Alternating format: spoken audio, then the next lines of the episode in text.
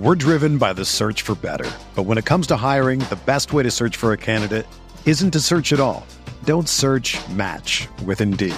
Indeed is your matching and hiring platform with over 350 million global monthly visitors, according to Indeed data, and a matching engine that helps you find quality candidates fast.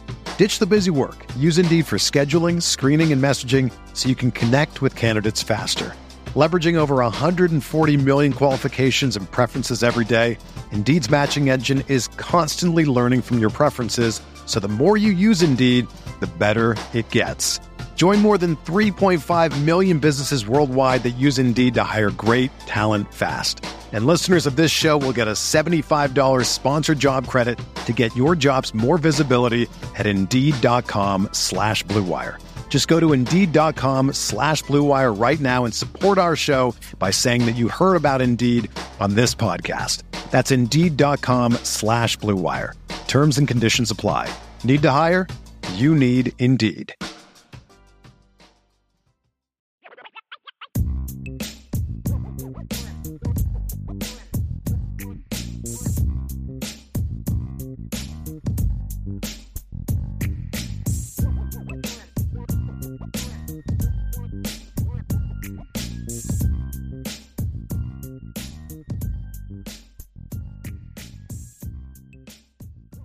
Sean, let's dive into the final piece to this. This is going to be let's have a little lightheartedness fun. Let's do it. So as we look at the, you know, Lindy's came out, so you knew I had to go buy that. I went out to the grocery store like three straight nights. So you thinking, prefer Lindy's over Athlon? No, I prefer I prefer Lindy's over Athlon because Lindy's is out now and Athlon's not. Okay. I, buy the only one I don't Athlon. buy is Phil Steele. Yeah. I, I, buy all of them. I'll buy Street and Smith. I'll yeah. buy and it was sporting news for a while. I'll buy Athlon. The only one I don't buy is Phil Steele because it's just it's like reading a foreign language or code. It's like I just I can't. There's just too much. Phil's just I can't do it. I would collect them on our summer trips, and we would be driving. and My parents would be driving us down south mm-hmm. or like down out west to Oklahoma oh, yeah. or somewhere for trips, and we would stop stop in the gas station.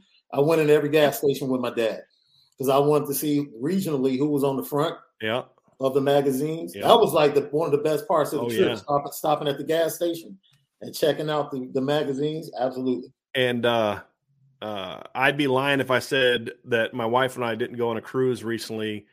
Uh, recently, like ten years ago. Yeah. And uh, when she looked at my backpack and saw that I had five preseason magazines, she was like, "Seriously, hey, you know, Gonna be a lot of reading time. You got your Karen Kingsbury book. This is what I got. This is what I okay. this is what I got. Uh, Lindy's is only one out so far. That's why I'm I, am i am reading Lindy's, but that's out. We've seen all these online preseason top 25s. Mm-hmm. So what Sean and I are going to kind of have some fun with here as we wrap up is looking at who are the teams that we believe are overrated and underrated. I think that Notre Dame is in an okay spot with most people. Yeah. Like they're between like six to ten you know, I've seen one at like 12 or 13. Those are outliers. I think six to 10 is I'm comfortable with. I would probably have them higher than like eight or nine, but it's not like they should be five and they're eight. You're idiots and you're way off. Like, eh, come on. It's like a few spots and whatever. We can have this conversation. Right. So I think they're mm, close ish to where they should be. And we'll have a show down the road where we'll talk about where we specifically think Notre Dame should be ranked because we'll come out with our own top 10 at some point in time this summer but they're looking around the country about where other teams are ranked. We are going to give you three teams that we think are overrated coming into the season and why. Mm-hmm. Three teams that we think are a little bit underrated coming into the season. And then we're going to give you a sleeper team. So, and then, like I said, we'll wrap it up by talking a little bit about Clemson. So, Sean, the first team that you and I believe is overrated is uh, the same. Uh, our first and third are the same. I don't remember who your second was. Did we have the same three?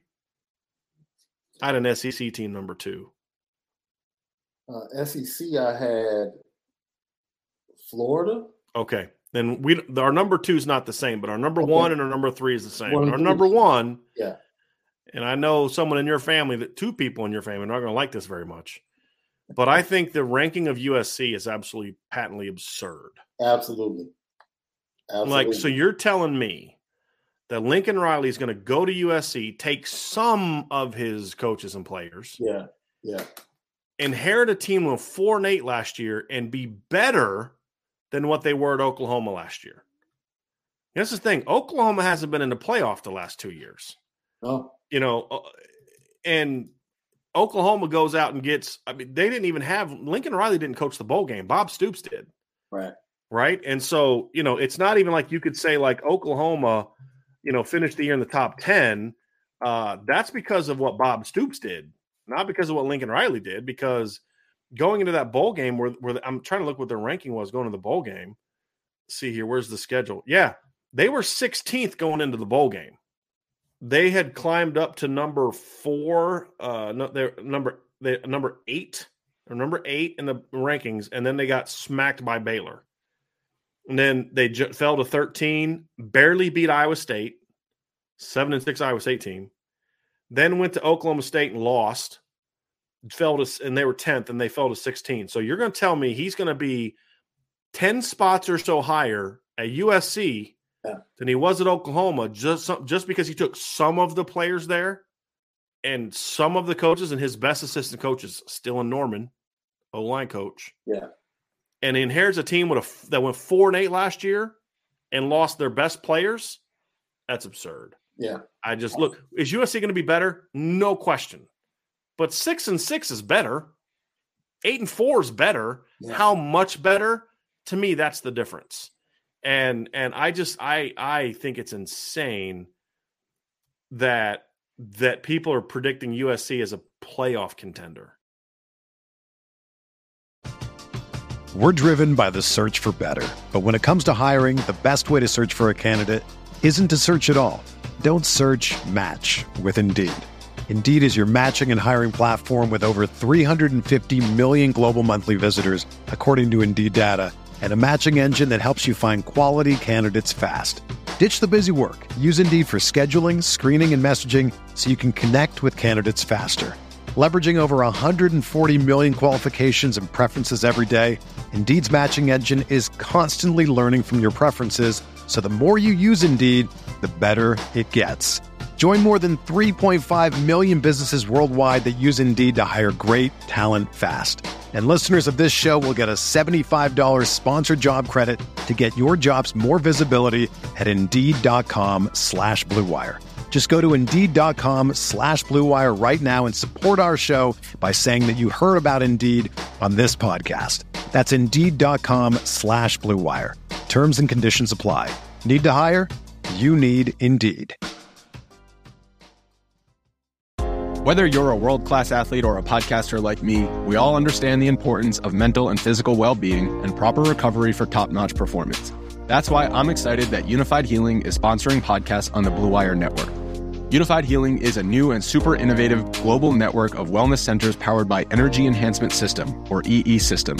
If you haven't heard of the EE System yet, then you'll want to listen up. This technology promotes wellness, deep relaxation, purification, and rejuvenation.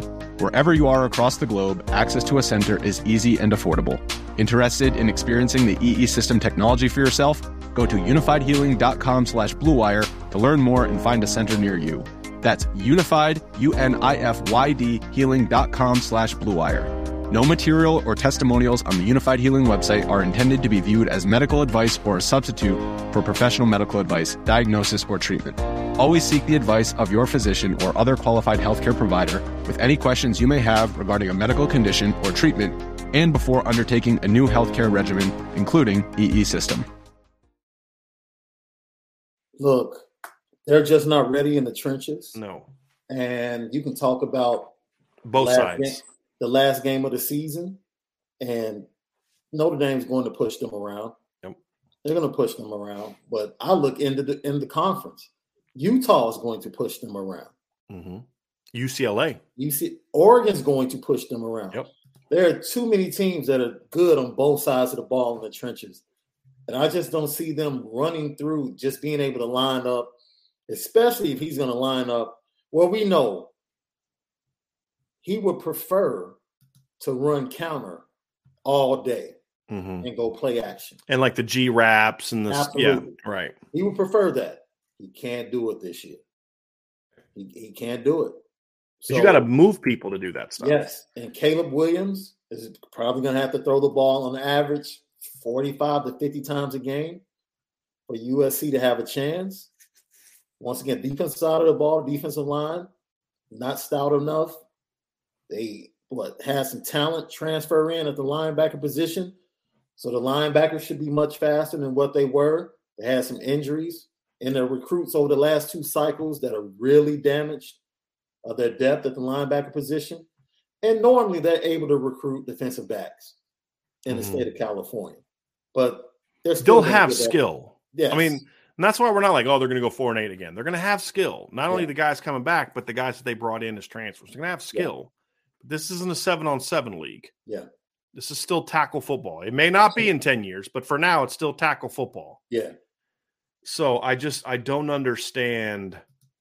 I don't understand that obsession that people have yeah. with USC. Again, because it's not even like Oklahoma the last two years has been Oklahoma. I mean, Oklahoma has had two back to back perceived down years. Yeah. Now their down years are still like, you know, nine and two, 10 and two, and things like that, but they have they have underachieved the last two yeah. years. Yeah.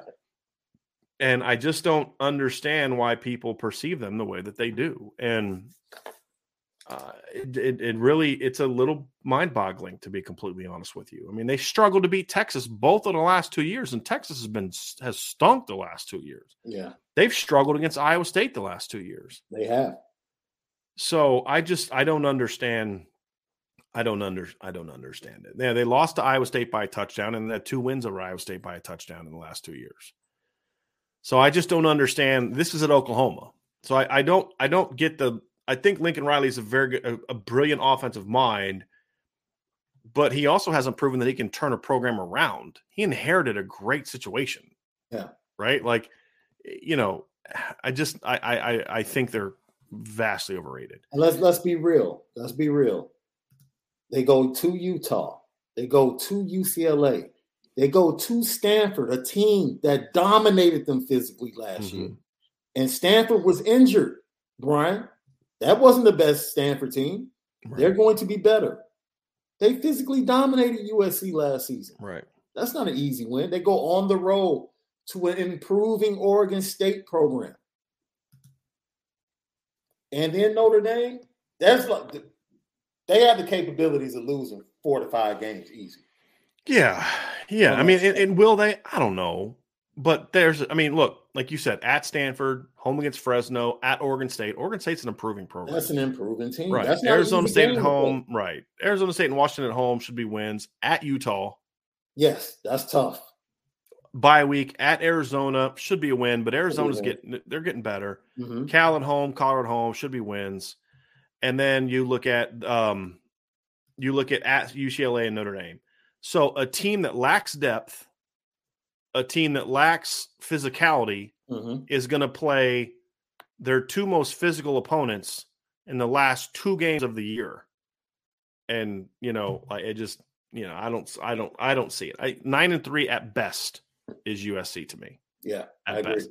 And that puts them in the top 25, right? Yeah. But, you know, I just, I, I, I, I don't see it with USC this year. And and and it wouldn't shock me if they're if they're 9 and 1 and ranked in the top 10 coming into the UCLA game. I hope they are. Right. You know, like oh. I could see them, you know, losing only to Utah and because they, they don't really because we talked about like Oregon State, they're still not very good football teams. No. It's a pretty soft schedule. Yeah. They play Rice non-conference, Fresno non-conference. They don't play Oregon in the regular season. They don't play Washington in the regular season, although Washington wasn't that good last year. They do play Utah because they're in the South. Yeah. And then they play UCLA and Notre Dame. So I mean, I just I don't I don't see it with USC. Number two, my number two most overrated team, and I think you and I have a difference of opinion on this one. Not that we think that the other's overrated, but just who the number two is. Texas A&M. Yeah, I gave is you the wrong team. You have A&M as well. No. Who did you have at three? Because I, I, Michigan. Yes. Okay, we did have the same one. Yeah. Yeah. Go mm-hmm. ahead. Go ahead. I gave you the wrong two, though. I still gave you the wrong two. Who's your two? North Carolina State. Okay, they're, they're I, I want to hear your thoughts on that. I'm going Texas A&M. Okay. And and the reason I'm going Texas A&M is because it, it, again, it's like they are now they are the new Michigan for mm-hmm. the pollsters. Remember, for like during Harbaugh's tenure, like every year, this is the year that Michigan you know, make. I just think it's funny that Michigan made the playoff the one year that they weren't getting any respect going into the season. Right. But there was always this like, oh, this is the year that Michigan shows up, and it's like last year it was like you know Iowa State, North Carolina, and and Texas A&M was the top six. They were. I remember some polls had them like between six to eight last year. One had them at like five of the preseason right. deals, and they go eight and four because they're oh, but they were nine and one the year before. Okay, nine and one in an SEC only schedule in a year where COVID was just a mess. Mm-hmm. They got smacked by Alabama, barely beat a four loss uh, Florida team.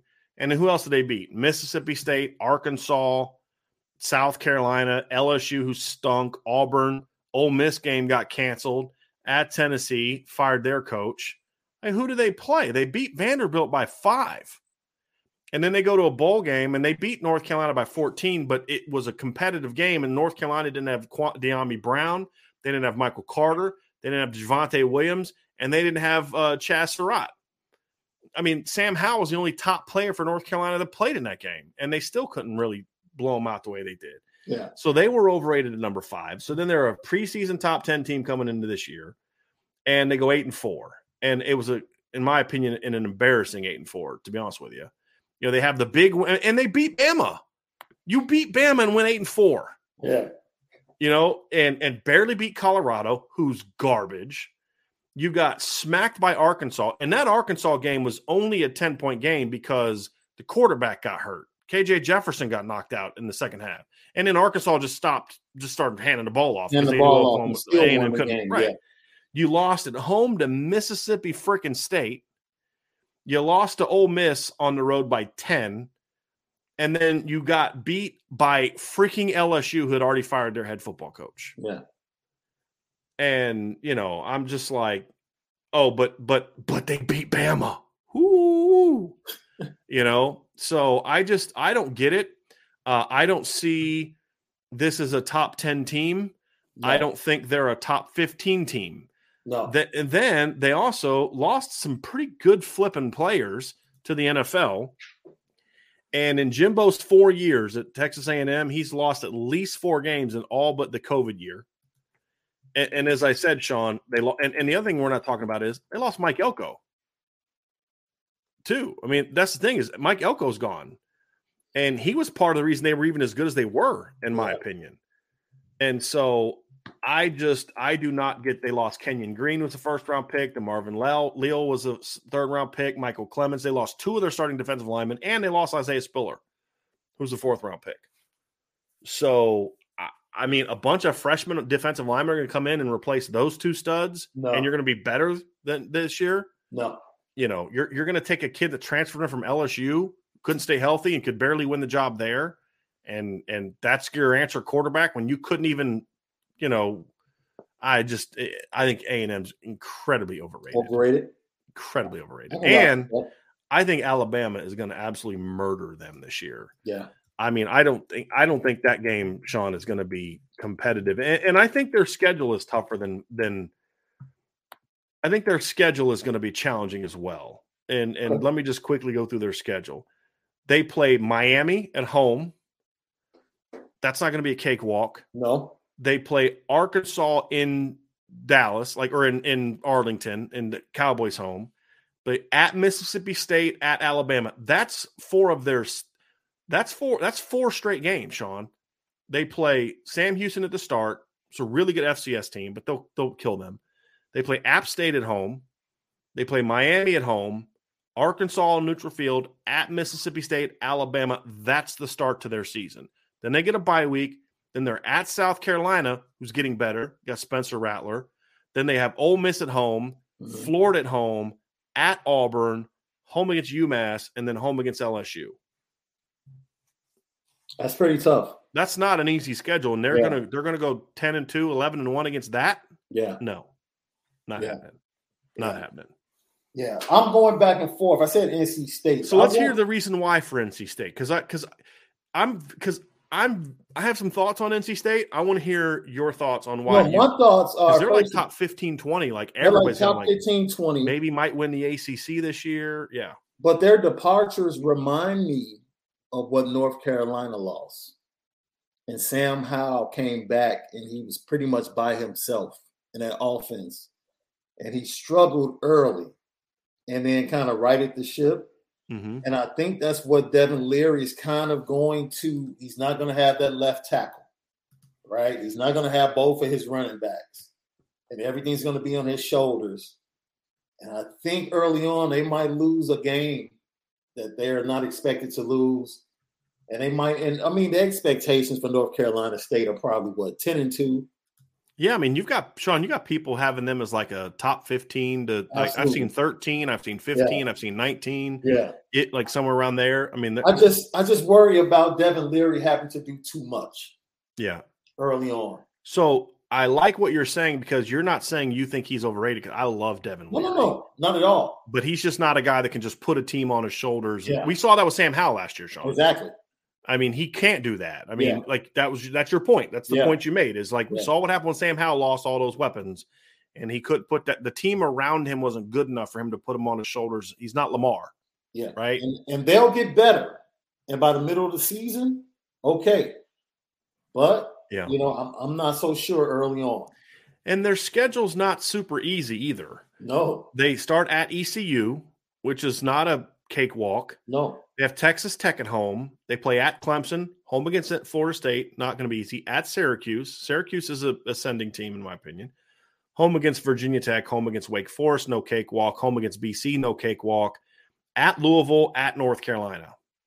There's a lot That's of losable games. Those four weeks from yeah. Wake Forest to, to uh, North Carolina. North Carolina. That's because I think Wake Forest is. I would take Wake Forest right now. Even even with it being at NC State. Yeah, I would take Wake Forest right now. I think North Carolina by the middle of the season. I think Notre Dame is catching North Carolina at the right part of the yeah. season, which is early yeah. on. Yeah, you I and I agree on that. Yeah, because they were a young team last year. I think they're going to be even. They better. were overrated last year. They're being a little underrated. Underrated this year. This year. Yeah. Absolutely. That's like I said. That's. I think I feel that the way you feel about Wake is the way I feel about Boston College. That game, okay. I, I that game against Boston College. Let me say this about NC State. I love Devin Leary. Uh, he is. I, I, just he's a winner. Yeah. My biggest concern with NC State is more about Dave Doeren. Mm. He just has not shown me he has he can put he can string back to back good seasons together. That's and yeah. and it's years when the team is kind of expected to be good is when he's had some issues. Yeah. Like it's almost kind of like he play he he's better when the expectations aren't high. Yeah. And they're going to be high this year. I mean, this no consistency. It's like 3 and 9, 8 and 5, 7 and 6, 7 and 6, 9 and 4, 9 and 4, 4 and 8, 8 and 4 and then and then 9 and 3 last year. Yeah. You know, and, and yeah, I I think they have the talent to be a top 20 team again. Oh, yes. I but I just that. don't have a lot of faith in Dave Doeren. Yeah. That that's where I'm with you yeah. on that one. He's yeah. got to show me he can string together back to back years because I would argue his 2018 team was disappointing. I mean, they went nine and four, but I would argue they were they were a disappointing nine and four. Yeah, that year. Uh, I mean, that they, they they the schedule was set to where they should have been better than that. I mean, they lost at Clemson. You expect that lost to A&M in a bowl game, got embarrassed, lost at home to Wake Forest, lost at Syracuse by 10. Yeah. Their other wins were James Madison, Georgia State, Marshall, Virginia at home, who wasn't good that year, BC at home, wasn't good that year, Florida State at home, wasn't good that year. Uh, this is this is 2018. That's the year that Notre Dame destroyed yeah. Florida State at home when this game Ian got hurt. Uh, one at Louisville in 2018. They weren't that good that year beat North Carolina on the road. They weren't that good that year, and it beat East Carolina. So, I mean, North Carolina, if you remember, 18, they were two and nine. That was the yeah. Larry Fedora coach team. Yeah. So they went nine and four, but that was a very unimpressive nine and four. You know what I mean? Yeah. And they were expected to be better. And so I just I just don't have a lot of faith in Dave Doeren. And I even think his best team, the 17 team, underachieved when you consider the talent they had on that football team. Yeah. I mean, you had Ricky Person at running back. Yeah. You had your entire you had a you had defensive linemen that didn't even start on that team that got that, that played in the NFL. Yep. Your entire starting D line was fourth round or higher. You had a, a, starting middle linebacker that's now starting middle linebacker for the Super Bowl runners up, Germaine Pratt. Right. You had NFL players a lot of, and you were oh. nine and four. Yeah. You know, so so I just I, I'm not a huge Dave Doeren fan as a coach. I just don't think he's. I don't think he's been able to kind of. I mean, oh, and, and your quarterback was Ryan Finley. Yeah, who's a good quarterback. Good quarterback. So I'm sorry, I said Ricky. Um, I said uh, I meant I meant Nyheim Hines is who I and Jaylen Samuels is who I meant to say they had a running back. I said Ricky um, Ricky Person, but that's what I'm referring to. So anyway, Sean, I, I, think NC State's my second, and then Michigan's my third because I'm seeing a lot of Michigan in the top ten stuff. Yeah, and um, yeah, sum it up because I yeah, I think Michigan's season this last year was very fluky. Number one, I think they had a lot of games you look at and say, I just don't know if that's repeatable. Yeah. You know what I felt about last year's team, Sean? And I mean this as a compliment to Michigan. This is not meant to be an insult to Michigan. Michigan's football team last year reminded me a lot of Notre Dame's 2012 football team in that yes. they were a good running team, great mm-hmm. line play, had some high level players on the on the defensive line good skill, but not great skill. Won a lot of close games. Some of the teams on your schedule weren't as good as you thought they were going to be. You know, like like Michigan beating Washington early was a lot like Notre Dame's beating Michigan State early that year. Remember, Michigan State was like preseason top ten, and and you know they ended up being like seven and six that year. But Michigan last year beat Rutgers by a touchdown. Should have lost to Nebraska. Uh, lost to Michigan State, struggled against Penn State, should have lost that game. Great, great finish to the year, right? A, a yeah. lot like Notre Dame did that year. Once they kind of gained some confidence, you know, beat Ohio State, great win, beat beat Iowa, great win, and then they go to a postseason game. I view those two wins as kind of like beating Stanford and Oklahoma yeah. in 2012, right? Stanford was every bit as good as Ohio State was last year as a team. Yeah, you know, top five ish kind of team. Yep. Uh, Notre Dame beats them. I think that Ohio Michigan's win was more convincing than Notre Dame's, but that's also because Stanford had a much better defense than Ohio State had. Beating Iowa was a lot like beating Oklahoma that year, right? Yeah. Beating Iowa in the in the conference championship game. And then they go play Georgia and they just prove they don't belong. And then now you're going into this year. The recruiting at Michigan in recent seasons has been very disappointing. So I don't think they're going to be able to just reload the way that people think that they will. You know, losing Aidan Hutchinson and David Ojabo, there's not natural replacements to, to, to do that. And, and no. that's kind of what Notre Dame went through in 2013 when they went from national runners up to nine and four. You know, lost Manti, didn't have a natural replacement for him. You know, lost, uh, you know, lost um, Zach. Mar- no, they didn't lose Zach Moore. I'm trying to think. Lost Zeke Motta.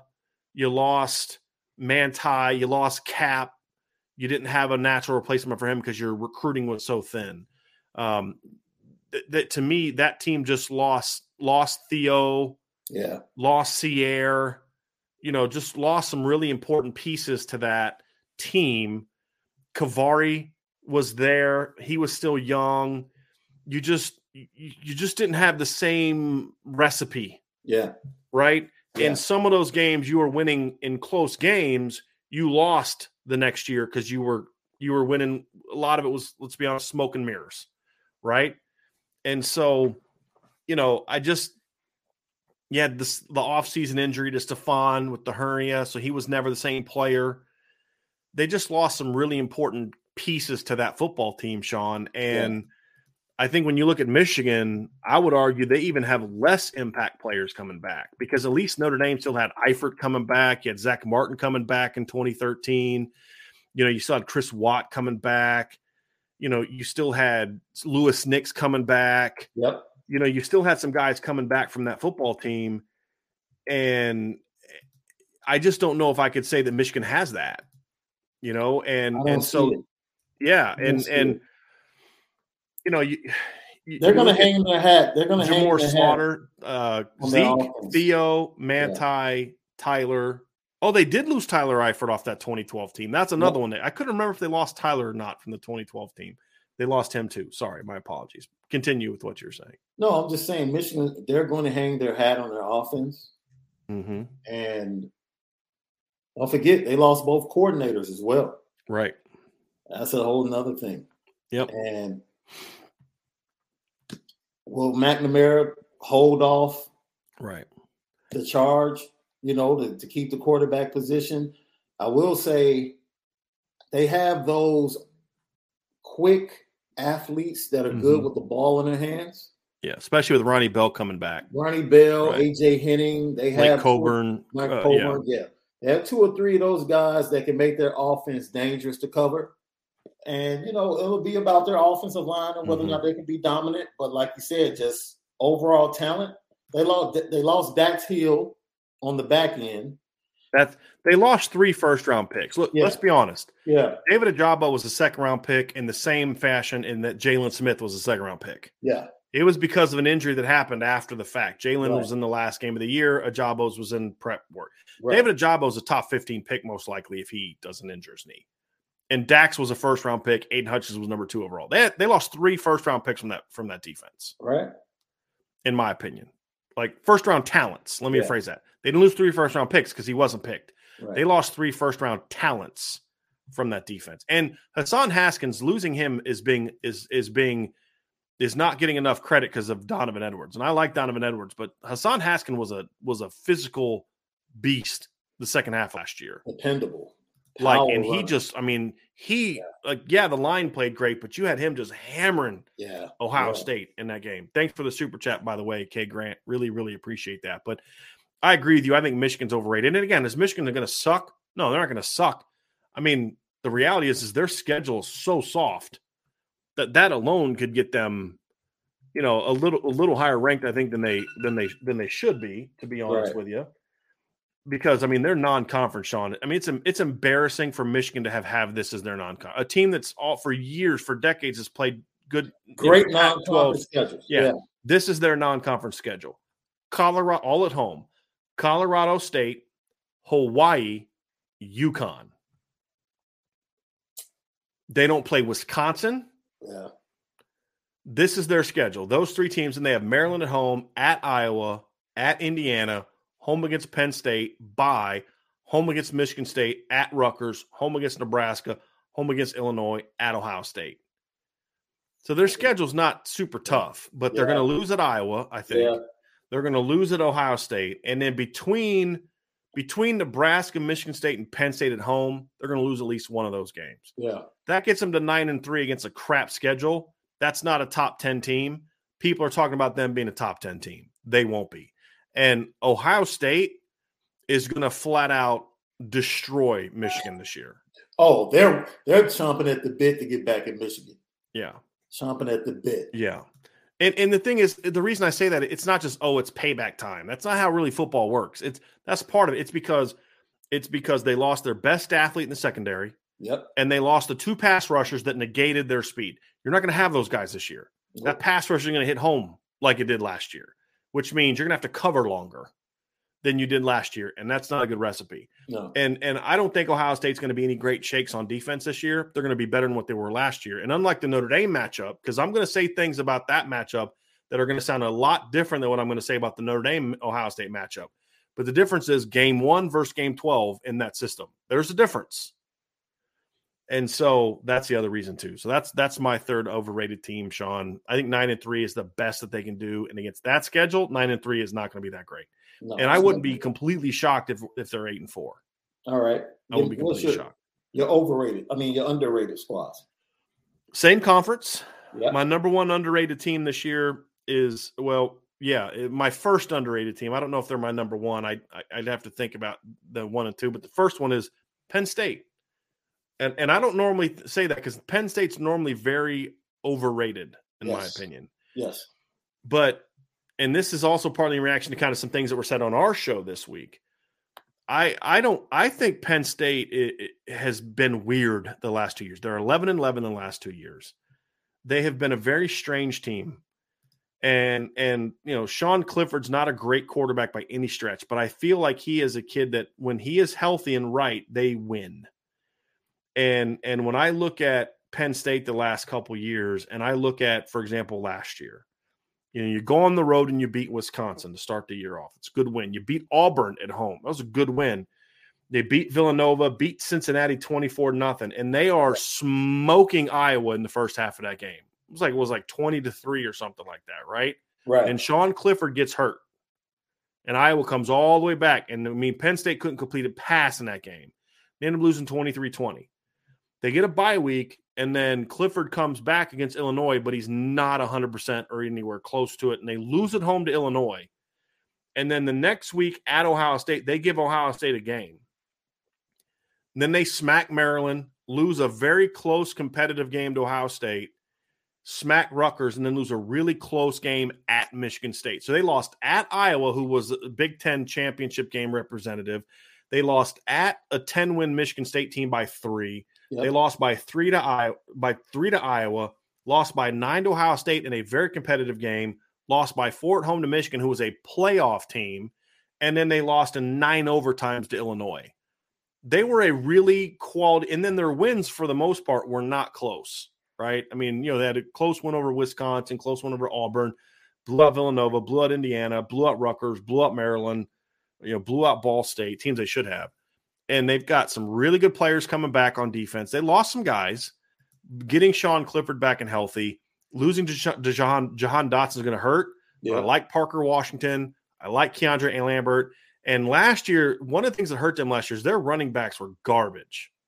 Nicholas Singleton is going to take over that job day one. I mean, they get the best running back in the country, in my opinion, yeah. coming in this year. Arguably the best running back in the country, Nicholas Singleton, who's going to add a lot to that run game. Now their number one and number two backs last year can now maybe become complementary players, is what they should be. Yeah.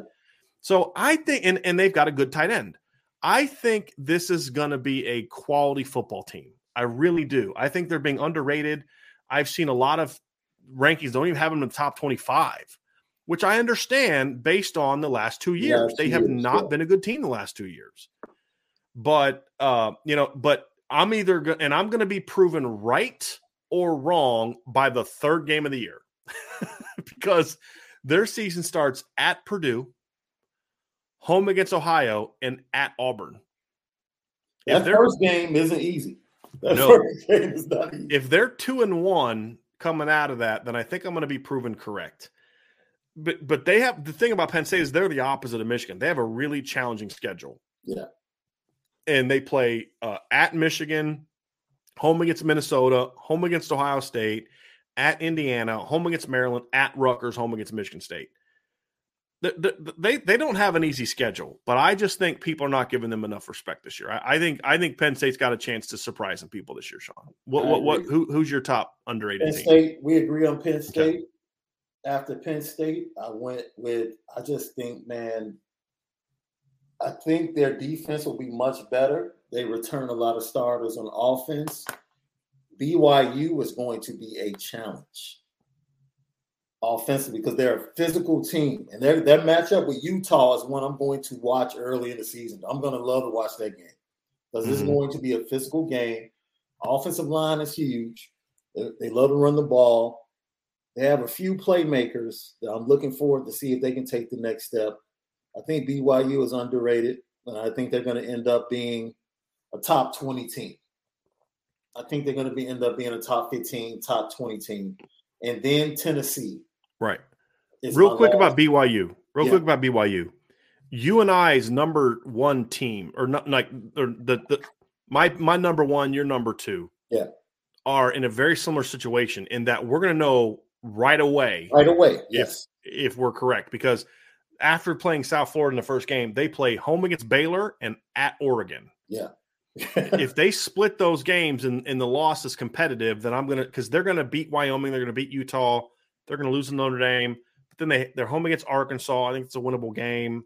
So to you know to your point, uh, it's a tough yeah, Yeah, if, if they can, if they can, and if they somehow are able to win both of those games, yeah, you know, that's I, kind I, of like um similar to what Cincinnati did. When you know you kind of project when your team is going to be good, right, and you stack the schedule, right, to give your team a chance to be considered for the playoff, and that's what BYU has done. Yeah, yeah. So you said your third team is uh, my my second team is Boston College. Okay. I think Boston College being vastly underrated this year. I don't yeah. think people are giving enough credit to what they looked like when Phil Jurkovec played. Mhm. Even the version of Phil Jurkovec that was clearly not even close to 100% late in the year. Yeah. They were four and two last year with him as their starting quarterback. I saw one ranking that had them in the 60s and another that had them even lower than that. Uh, Lindy's has them at like 39. I, I would even I would say that's about that to me would be the floor. I think Boston College is going to be a much better football team than people think that they're going Yeah. to be. Yeah. I think when you look at them last year, they went six and six last year. They were two and zero in, in crushing teams. They didn't play anybody any good first two Yeah. games, Yeah. and then beat Missouri in overtime. And that's kind of when teams figured out, okay, here's how you beat them without Phil Jurkovec. Mhm. They lost a close game to, to Clemson, and then that's when the wheels kind of fell off. Lost Yeah. at Syracuse. He comes back. They beat Virginia Tech. They beat Georgia at Georgia Tech. Then they lose to to back to back games to Florida State and Wake Forest. So they didn't finish well, but they went four and two with Phil as the starting quarterback.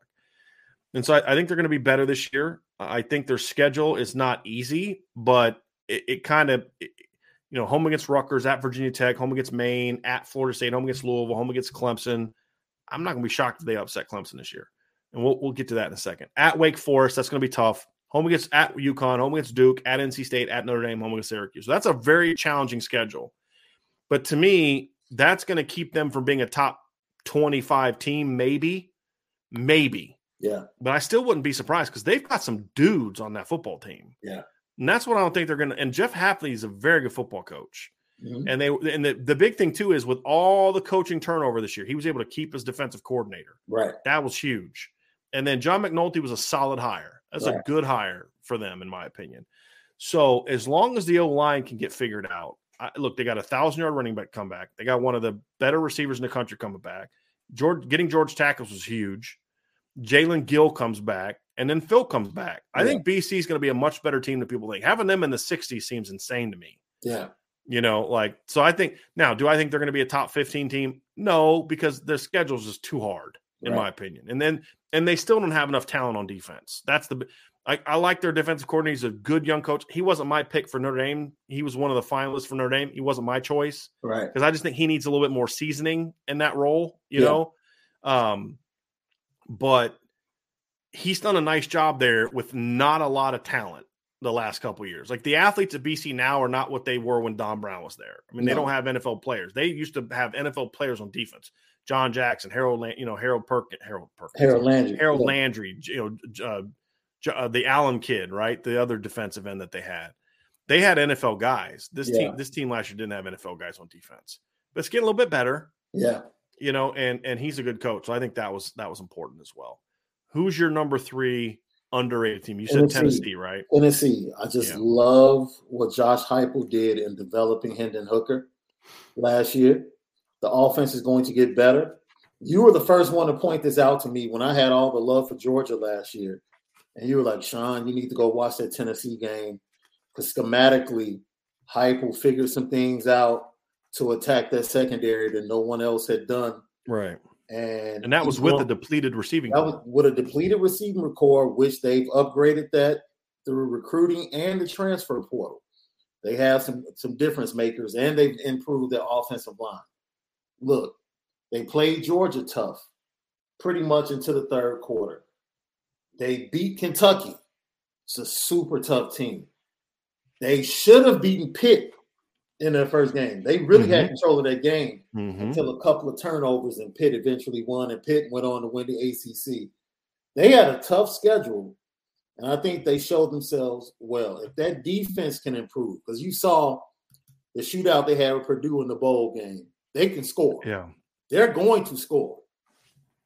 It's all about that defense and whether or not the recruits they've had over the last two seasons, whether or not they can come in and, and, and improve enough to get to nine wins and maybe challenge for that SEC East. Because, like I said, they gave Georgia a decent game. Now they have to go to Georgia this year, so that's It's a little different animal. a little different. That's a little different beast. But that Georgia defense, I- don't think, I don't anticipate the Georgia defense being as stout. Now they still No. have athletes. Yeah. Don't get me wrong. they're still going to be really good, but there's top two good, and then there's Yeah. top. Like I thought Georgia had the best defense in the country last year. What Yeah. I've said is they get too much hype. Is people want to make it out to like this generational, you know, all time great. And I just didn't think it was that. That Yeah. that's that's all I'm saying. Yeah, yeah. So Tennessee, in my opinion, has an opportunity to be that second team in the SEC SEC East. For me, my with Tennessee, it's gonna be it's gonna be about the def- defense. It's going to be about can, can, can Tim Banks get that defense. I was just looking to see how many starters they come they got coming back, and they actually have a lot of starters coming back on defense, which is important because they were super inconsistent last year on defense. You Yeah. know, like at times they're like, okay, they're figuring it out, and then at other times they're like, uh. uh But like you said, Sean, they had some games you're like that they lost that you're like, boy, they could have beat Purdue in the bowl game, right? I mean, you know, gave could have beat Pitt, you know, could have beat Ole Miss. You know, I just think they wore down, and that's when some of the injuries they had. Their their issue, the only concern I have about Tennessee, Sean, and, and, and I agree with everything you said. The only concern I have is is similar to you know one I have about other teams of coaches who are in year one and two, but didn't inherit a great situation. So like Marcus Freeman, what he inherited is a lot different than what Josh Heupel inherited, right? And and what Lincoln Riley's inheriting. And the only issue I have with Tennessee is still depth. Like last year, they showed they couldn't afford injuries last year. They just didn't have the depth of talent last year. Are they better yet? I, I don't know. But you look at their schedule, like you said, it's it's a it's a it's a challenging schedule. I mean, they get they get LSU and Alabama both in crossover games, which is not easy. They always get Alabama because it's it's one of their rivals. But you know, you get Kentucky at home, you get Missouri at home, you get Florida at home. I think that's the biggest thing for Tennessee is the fact that you know the the the like to me they play at Georgia. That's a lot. This is like almost one of those years, years where you're you're glad you're playing Georgia at Georgia because you're probably going to lose to them anyway. Yeah. Just just my opinion. But what about the next group of teams? You get the next three best teams in your division. You get them all at home. all at home. Yeah, You know, so eh, you know maybe South Carolina's a little better this year. I mean, they, they're a bit of a dark horse for me. I just I got to see it with Spencer Rattler. I just you know I need to see it first, but I do like what Shane Beamer's doing. But but I mean, Kentucky you get at home, Missouri you get at home, Florida you get at home, and that's that's going to be the key. And I think they're going to beat, beat Pitt in the second game. I, I do. I mean, Pitt lost way too much Yeah. from last year's team, in my opinion. So I I like Tennessee. I don't have Tennessee as underrated, or because I think that they're they're they're you know um, they're ranked like what twenty? Yeah. in most twenties, thirties, Yeah. wherever you look. I just think they can sneak up if they get one big win. And I'm not even saying if they beat Georgia. The big win would probably be against Florida. Because I think Florida beat them pretty handedly last year. yeah. Um, Florida beat them they beat Kentucky. 38-14 at Florida. That was Yeah. before the wheels came off for Florida. Right. Yeah. See, what's that rivalry looking like right now? And now the problem is Tennessee did lose some guys though, but getting Ho- Hendon Hooker back was was key. It's really key. See what the I'm, I'm going to look and see what the recent history is like for Florida and Tennessee. Oh, I'm sure it's heavy Florida. Yeah, I would imagine so. Florida has won every game since 2016. So they've won five straight and they've won. I mean, Tennessee beat them in 04. Since then, beginning in 05, Florida has beaten Tennessee in every year except for 2016. hmm Yep.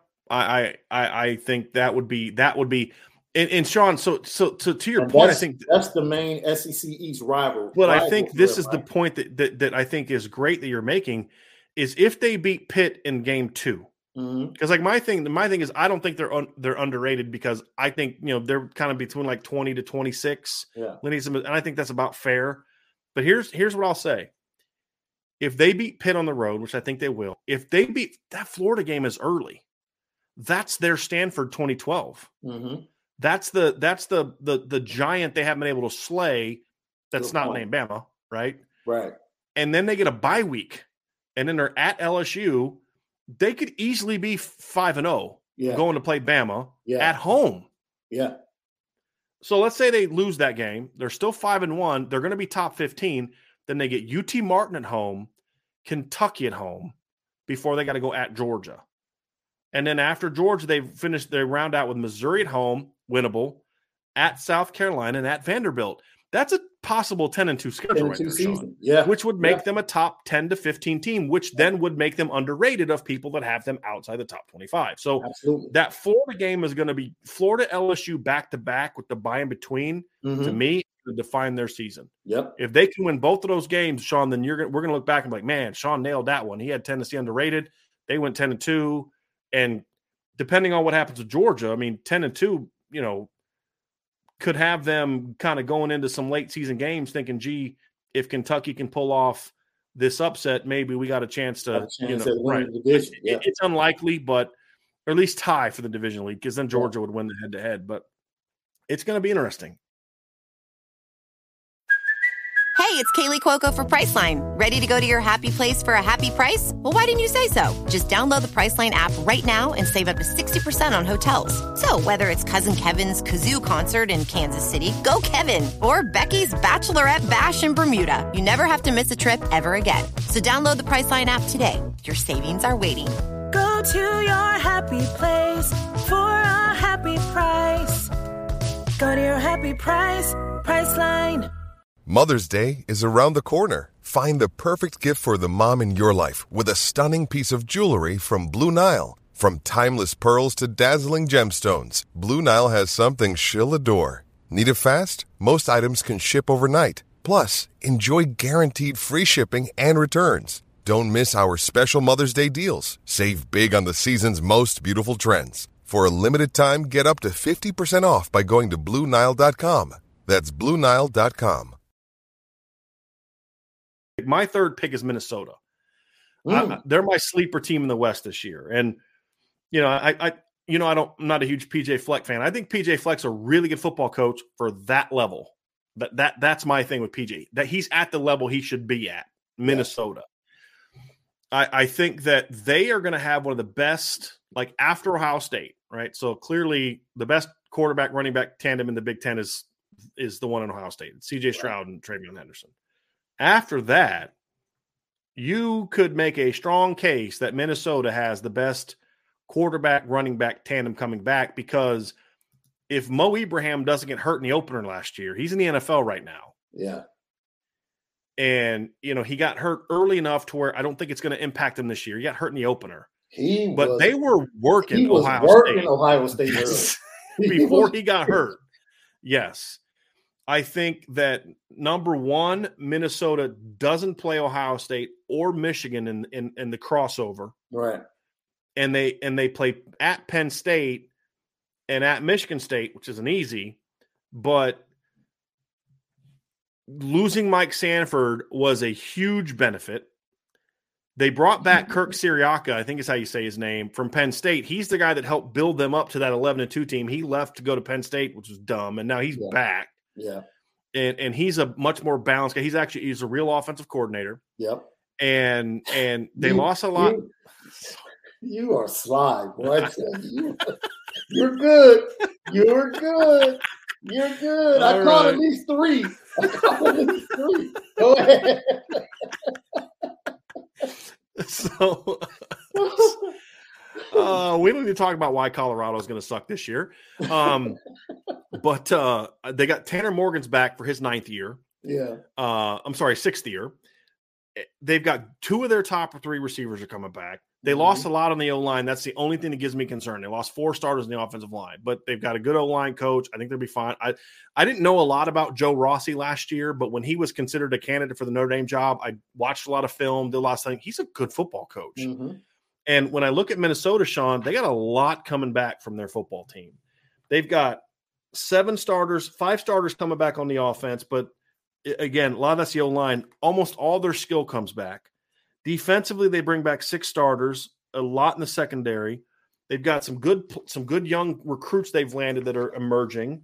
I think they've upgraded their coaching aspects of it, and because they were so woefully undercoached last year, it was like embarrassing. Yeah. And kudos to PJ Fleck for quickly recognizing the mistake that he made.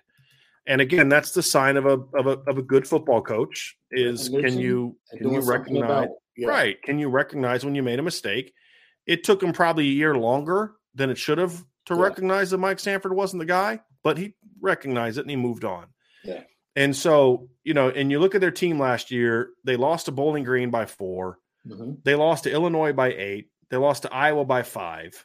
and they lost Ohio State by 14 in the game. They were winning when Mo Ibrahim got hurt. Got hurt, yeah. They were not far off from being a better football team than they were last year. And then they beat West Virginia in the bowl game. So I'm looking at this and I'm and I'm seeing Minnesota went went 9 and 4 last year. Who did they And- beat in the bowl game again? Uh, West Virginia 18 to 6. We should have They seen. they we beat should've- Wisconsin by 10. They blasted Indiana, blasted Northwestern, blasted mm-hmm. Maryland, beat Nebraska, who was the, like as we said was the best 3 and 9 team in the history of college football. Beat Purdue at Purdue, blasted Colorado and beat Miami of Ohio. They're 9 and 4 and Lindy's has them ranked 56th. Yeah, And I'm like, hold on a second. Like nine and four, schedule's not easy, but it's oh, it's you've got New Mexico State at home, Western Illinois at home, Colorado at home, dear Lord, uh, at Michigan State. I'm I'm not super sold on Michigan State. That's going to be the first test for me and my theory about Minnesota. Then you're home against Purdue at Illinois. There's a pretty good chance they're at worst five and one heading to Penn State Mm. maybe six and zero. At Penn State, that's an L to me. Then you come back home against Rutgers. At Nebraska is going to be a challenge. So, and then you're you're you start you finish the season off with home games against Northwestern and Iowa, and then at Wisconsin. Mm. That's a nine. That's a potential nine and three year right there. Eight. It you know what I mean? it is. And that's way better than 56th, in my opinion. So, like, that's a borderline top 25 football team right there yeah, and they're not getting a lot of love. So you have to know that I believe what I'm telling you for me to put PJ Fleck and James Franklin in my underrated list. yeah. But I really think that that Minnesota is going to be a is, is going to be a, a quality team this year. I Yeah, do. Iowa offensively, I think is going to continue to struggle. They Yeah. lose their big game guys, special teams. They made a lot of plays offensively on reverses and Yep. screen passes. The secondary won't be as good, in my opinion. I mean, they're usually good in the trenches. That's who Iowa is. That's their identity. Mhm. And then But Losing the Well- center doesn't help. no, no, and then a really good center, like it's not, that's an elite center. First And- round draft pick at center. Yeah. Right. And you know, Wisconsin is Wisconsin. Right. I, I expect Paul Chryst to have them ready, and they will be a good team. Jim Leonhard's going to have a good defense, Yep. solid front seven, but they lost a lot at linebacker. So that that Big Ten West is going to be interesting. And I think Nebraska is a is. I didn't even look to see where Nebraska was because they could be my other one. Um, I could see Nebraska being a sleeper because they played Ohio State tough. They they impressed me in the trenches. they're 48th here, which they went three and nine last year, and they got Yeah, in the top just- 50. Right. They just didn't have a quarterback, and they didn't have Right. the guys outside. they got to prove it to me, but I could see them being a factor in that. The point, my point was, I could see them being a factor in this. in the in- race in- and that- in yeah, this thing as well. Yeah, Yes, yeah. yes. So, So, yep. We just don't know what to say about Clemson. Well, sleeper team. We're gonna do that before Clemson. Oh, Who's yeah, your sleeper yeah. team? Who's your team that maybe is even ranked in the top twenty-five? That you're not going to say underrated because, like for me, I'll give mine. Yeah. Mine's Texas. Right. And the reason I'm going with Texas as my sleeper team is because I could see Texas not being very good, but I could also see all the things kind of working together and they're really good. Yeah. And win the Big 12. Now, I don't think they're a playoff team, but uh, you know, I- think that I think that Texas is a team that I'm not willing to say they're underrated because they still have a lot of question marks for me. But Texas is a team to me that I'm that I'm like if the, the I'm not a look, I'm not a Quinn Ewers guy. I think Quinn Ewers is a pretty overrated recruit, if I'm going to Yeah. be completely honest with you. Yeah. You know, people talking about how, you know, oh, generational this and that. And no, he's not that guy. But he's not terrible either. And he's going to have one of the most explosive receivers in the country to throw to. They the receiving core as a whole is going to be is going to be pretty decent in my Yeah. opinion. You got Xavier Worthy who's coming back. He'll be a sophomore. You've got Jordan Worthy, who's a nice player. Isaiah Neyor. You've got some other weapons at receiver. You got one of the best running backs, if not the best running back in the country, coming back in Bijan Robinson. They return three starters on the offensive line. They just signed one of the best offensive line classes in the country. It's not like seven or eight guys. Yeah. A couple of them are capable of playing as freshmen. And Kyle Flood's one of the best O line coaches in the country. And so when I look at Texas, I see a team that just didn't know how to win last year. Like you look at their game, Sean. What they finished five and seven is in that what they were last year? They five and dominated. They dominated Oklahoma. Early. seven, right? And just Oklahoma. choke. They didn't know how to win. Yeah. They lost. Uh, they they blew out T, uh, Texas Tech. I mean, they were they were five and four and one at one point. Then they choked the game away to Oklahoma. They blew the a fourth quarter lead twice against Oklahoma State. Lost to Baylor by a touchdown. Lost to Kansas in overtime, and lost at West Virginia by eight. They just didn't know how to win yeah. But they could have won. There was only one game last year they couldn't have won, and that Yeah. they got blown out by who? It was like some weird Iowa State smacked Yeah. them. They had a chance to win every other game that they played in. Yep. I The reason I'm not ready to say they're underrated because I could see them being a top ten team by the year's end. But the reason I'm not ready to go there yet and say they're underrated, underrated, and more as a sleeper team is because I don't know if Steve Sarkisian can fix that. yeah. He wasn't Yeah. exactly a, a world beater at Washington. When they were seven and six, eight and five, pretty much every year. He's never shown me he can be a guy that can get that team to that level. As a head coach, offensive coordinator, different story. Yeah. And so it's just it's more of a question mark. But if Sarkisian has learned from his USC Washington days and has that team kind of can get that team to know how to win, hmm that's a that's the most to me the best roster in the in the Big Twelve, top to bottom. And he's put together a pretty good coaching staff. I agree. So that's my sleeper team. I'm not ready to say they're underrated yet because I they got a lot to prove to me. But if if the but if the pieces all fit and he push can push the right buttons, I could see Texas being a top ten team by the year's end. Yep. Yep. And Let's- yep. My sleeper team, Cincinnati. Okay. They're just being dismissed as a top twenty-five. They are being now. dismissed, and I think at this point, Fickell has laid the foundation that they're a program now. Mhm. Like that last couple of years are more of a trend than just something that's going to have this uh, precipitous fall off. Mhm. You know, I don't see that. So They are 21st in Lindsay's. Yeah. Lindy's. Yeah, I can see them easily being in the top ten. Like easily. Yeah. The first game of the year is going to be the key yeah. at Arkansas. That's going to be Ooh, the key. that's another sleeper, possible sleeper team. yeah, I like. I I I, thought it was. I admit hiring Sam KJ, is back at quarterback. I love right? KJ. Yeah, Yeah. he's back. Yeah. Yeah. they did lose Treylon Burks, but they got some. They had a kid transfer in. Yeah. They got a kid trans. They had a transfer in too. But the at Arkansas game is key. They got to be competitive there. I mean, they- can win the rest of their games. Kennesaw State, Miami of Ohio, Indiana, at Tulsa, home against South Florida, at SMU, who lost their coach, Right. at UCF, Gus Malzahn, you know, whatever.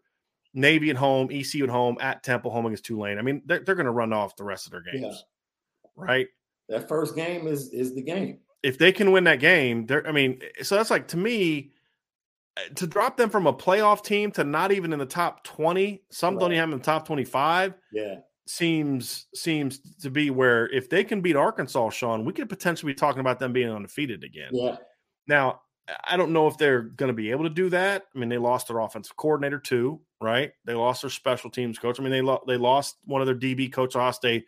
That's the thing that gives me pause is, is they lost some really good football coaches, but they've got some play. I mean, Evan Prater, the kid that let me are they projecting Evan Prater to be the starting quarterback? Because he was a four star recruit and he was a good football player coming out of high school. Let me see here. Yeah, they have Evan Prater projected to be the starting quarterback this year. He was a four star recruit coming out of high school. You know, Corey Kiner is their running back. He transferred in from LSU. Yeah. He was a four star running back that had a Notre Dame offer. Jaden Thompson was a dude for them last year. Uh, Tyler Scott was he's the kid that smoked I, uh, Kyle Hamilton for a touchdown. And they got all five starters coming back from the on the offensive line. They're not going to be bums all of a sudden on offense no. right? I mean, Yeah. and I look, I like Desmond Ridder, but I love their their offensive coordinator Gino Guidugli. You remember him? Yeah. So I mean, I I- I just I look at him, Sean, and I know they they lost a lot on defense. I get it, I I, get it, but uh, they got a lot of kids coming back that like Jaheim Thomas, one of their linebackers, he's a four star recruit. Malik Vann, four star recruit. Jowon Briggs, four star recruit. You know, so for all the people that love the recruiting rankings, They, they got some dudes, but I just dudes. I just don't see them going from playoff team to No. outside the top 25 like some people are projecting. Yeah, I I, just don't and, and so but the, the first is going to be the key, Sean. I agree. That's going to be the key. If they can beat Arkansas or even just take Arkansas down to the wire and then run the table, Yeah. they're going to be a top 20 football team. Yep. I mean, they're well. I mean, if that happens, they're going to be in a New Year's Six bowl because they're going to get that Group of Six invitation. They're going to be the highest ranked Group of Six team at that point. in time. All right, Clemson. We had a hard. We this is interesting because because part of us wanted to have Clemson in the overrated category Yeah. because I mean, like people are just assuming Clemson's going to jump back into the top four, and like Lindy's has them in the playoff. All right, they have them ranked fourth. I'm like almost. I- think the lowest I've seen them ranked is fifth. Yeah. And and my thought is why? right? Like, well, okay, reason number one, track record. Okay. Right. Reason number two, that defensive front seven is going to be filthy. I'll be honest with you right now, though. You can say whatever you want about Notre Dame secondary. I would not trade their secondary for Clemson's. Would Nope. not. Would not. They have Notre Dame's two best secondary players are better than Clemson's two best secondary players. Fact. Now, the difference is, is Clemson has a better front seven right now. Absolutely. And they're one of the few teams in the country that I think can say that. to say that. Yep.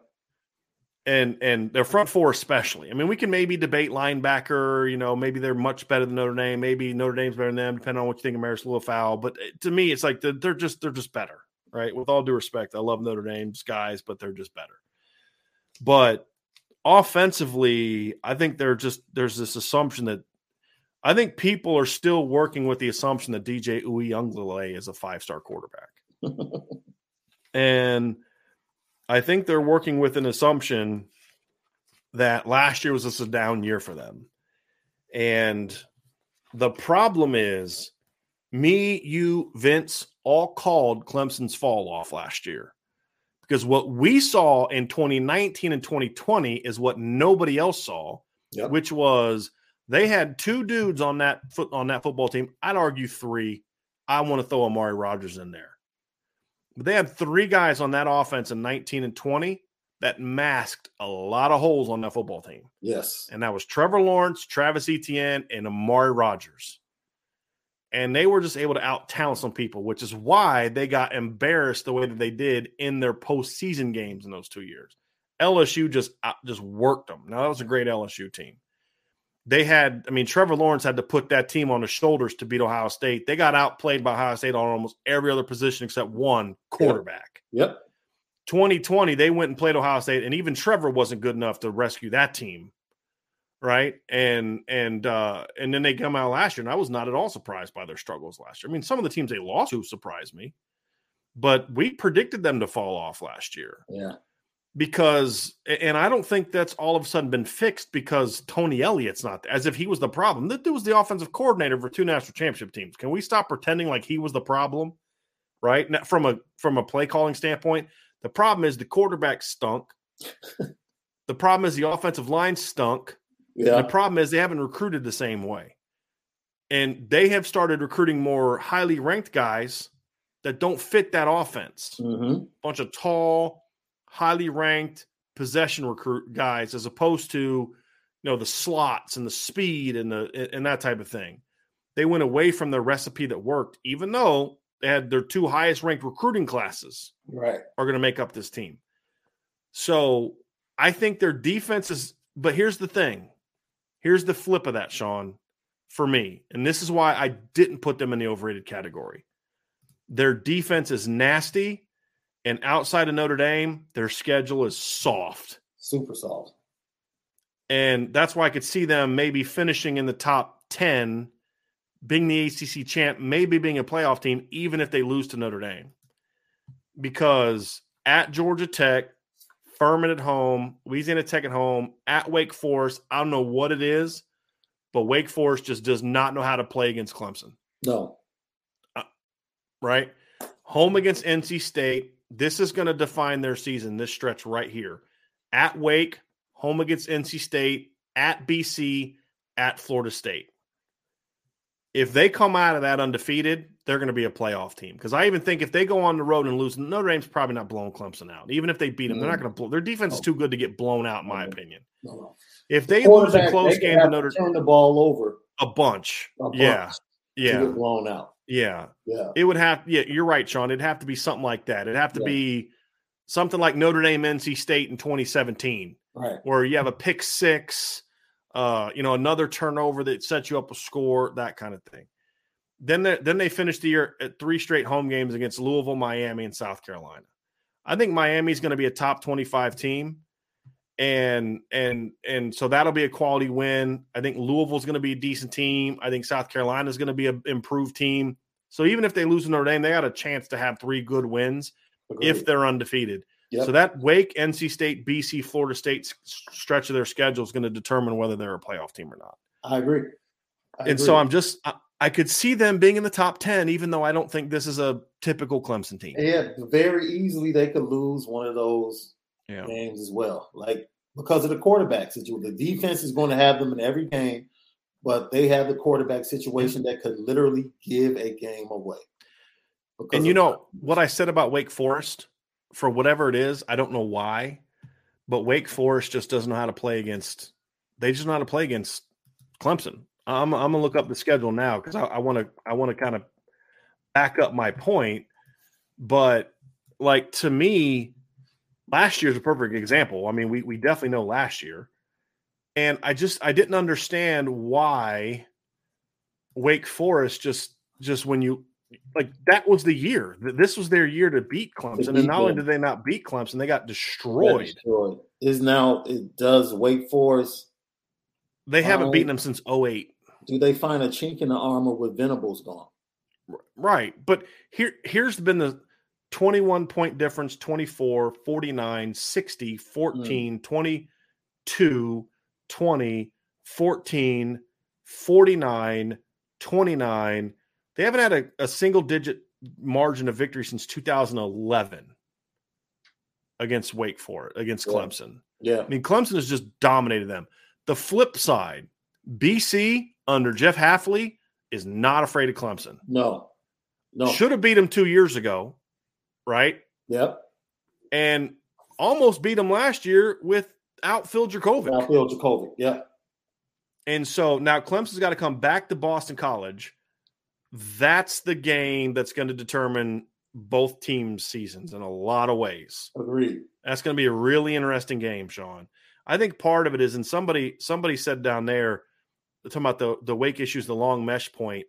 I think there's a merit to that because they try to do that long developing run game stuff, and Clemson's offensive defensive line is just pushing their offensive line back into Yeah. the. yeah It's yeah, like Stanford had that recipe against Oregon for a few years, where they just Right. beat them up up front. right. Um, but but you know that BC game is it because BC has given them a game twice in two Yeah. years, Yeah.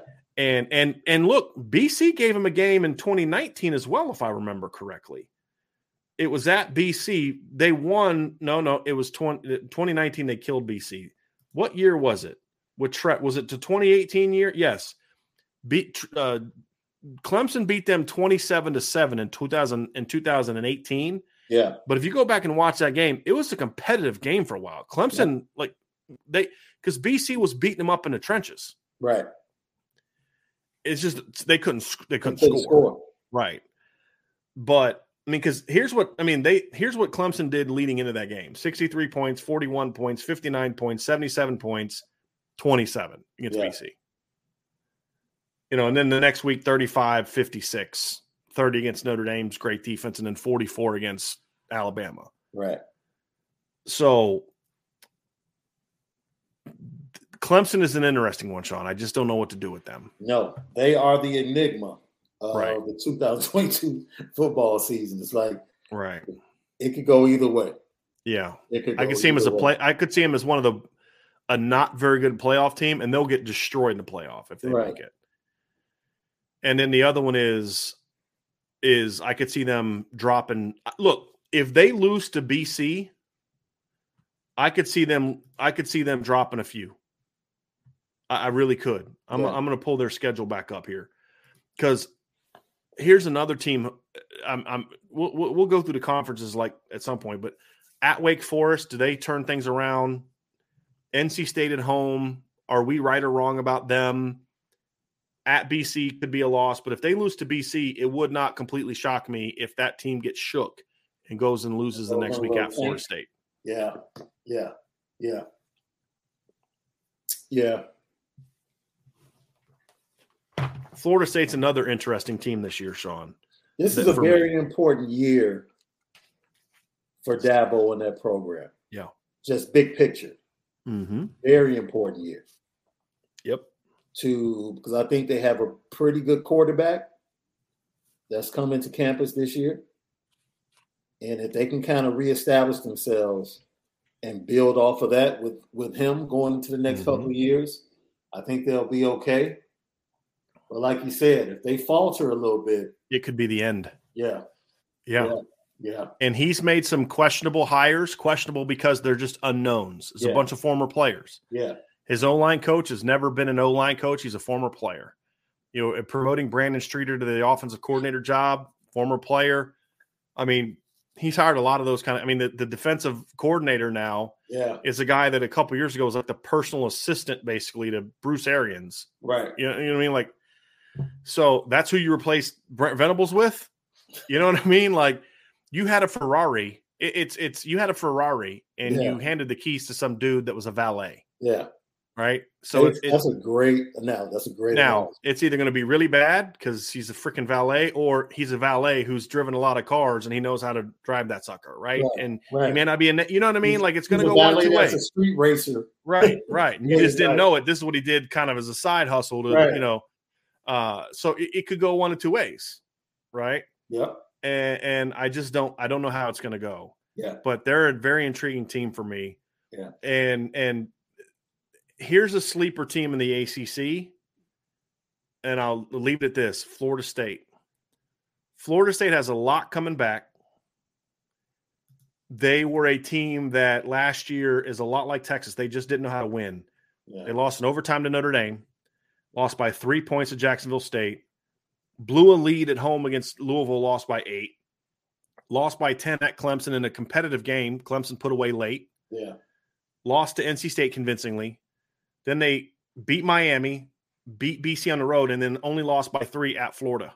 Yeah. They're another team that was not, I mean, if they can learn how to win, they're going to surprise some people. Yeah, Travis. And the Clemson game could be the game.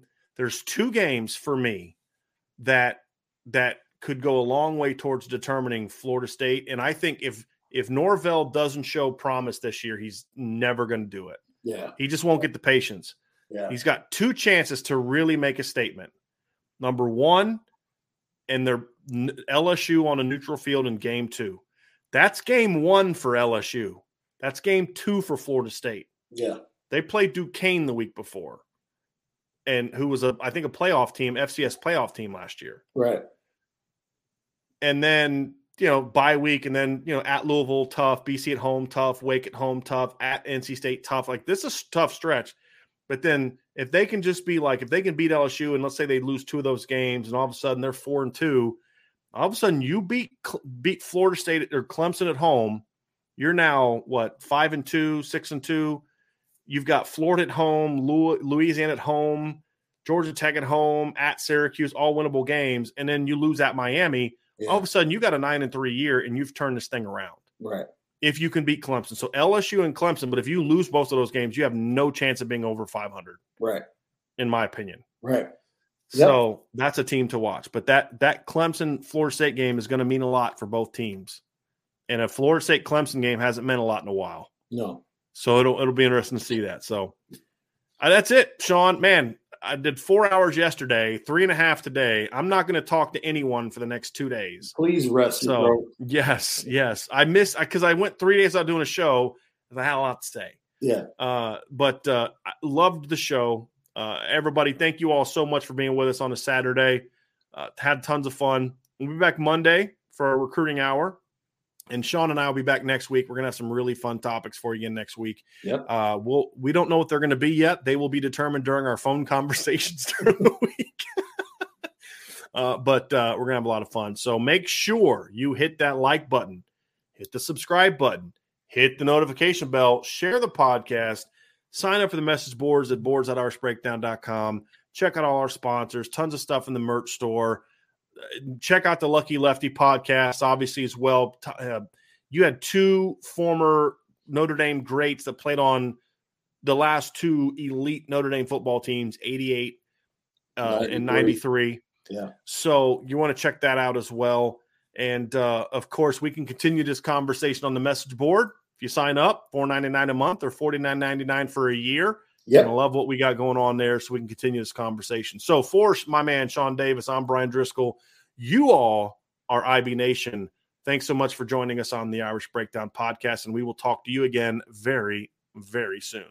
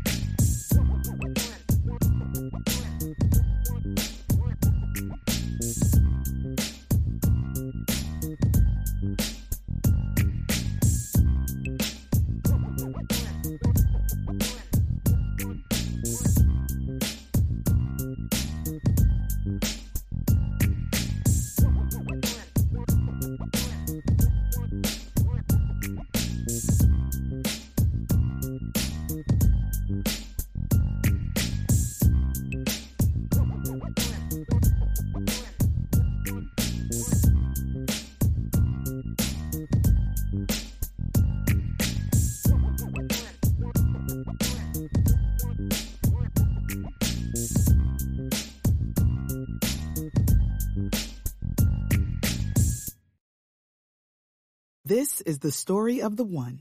As head of maintenance at a concert hall, he knows the show must always go on. That's why he works behind the scenes, ensuring every light is working, the HVAC is humming, and his facility shines. With Grainger's supplies and solutions for every challenge he faces, plus 24 7 customer support, his venue never misses a beat. Call quickgranger.com or just stop by. Grainger, for the ones who get it done.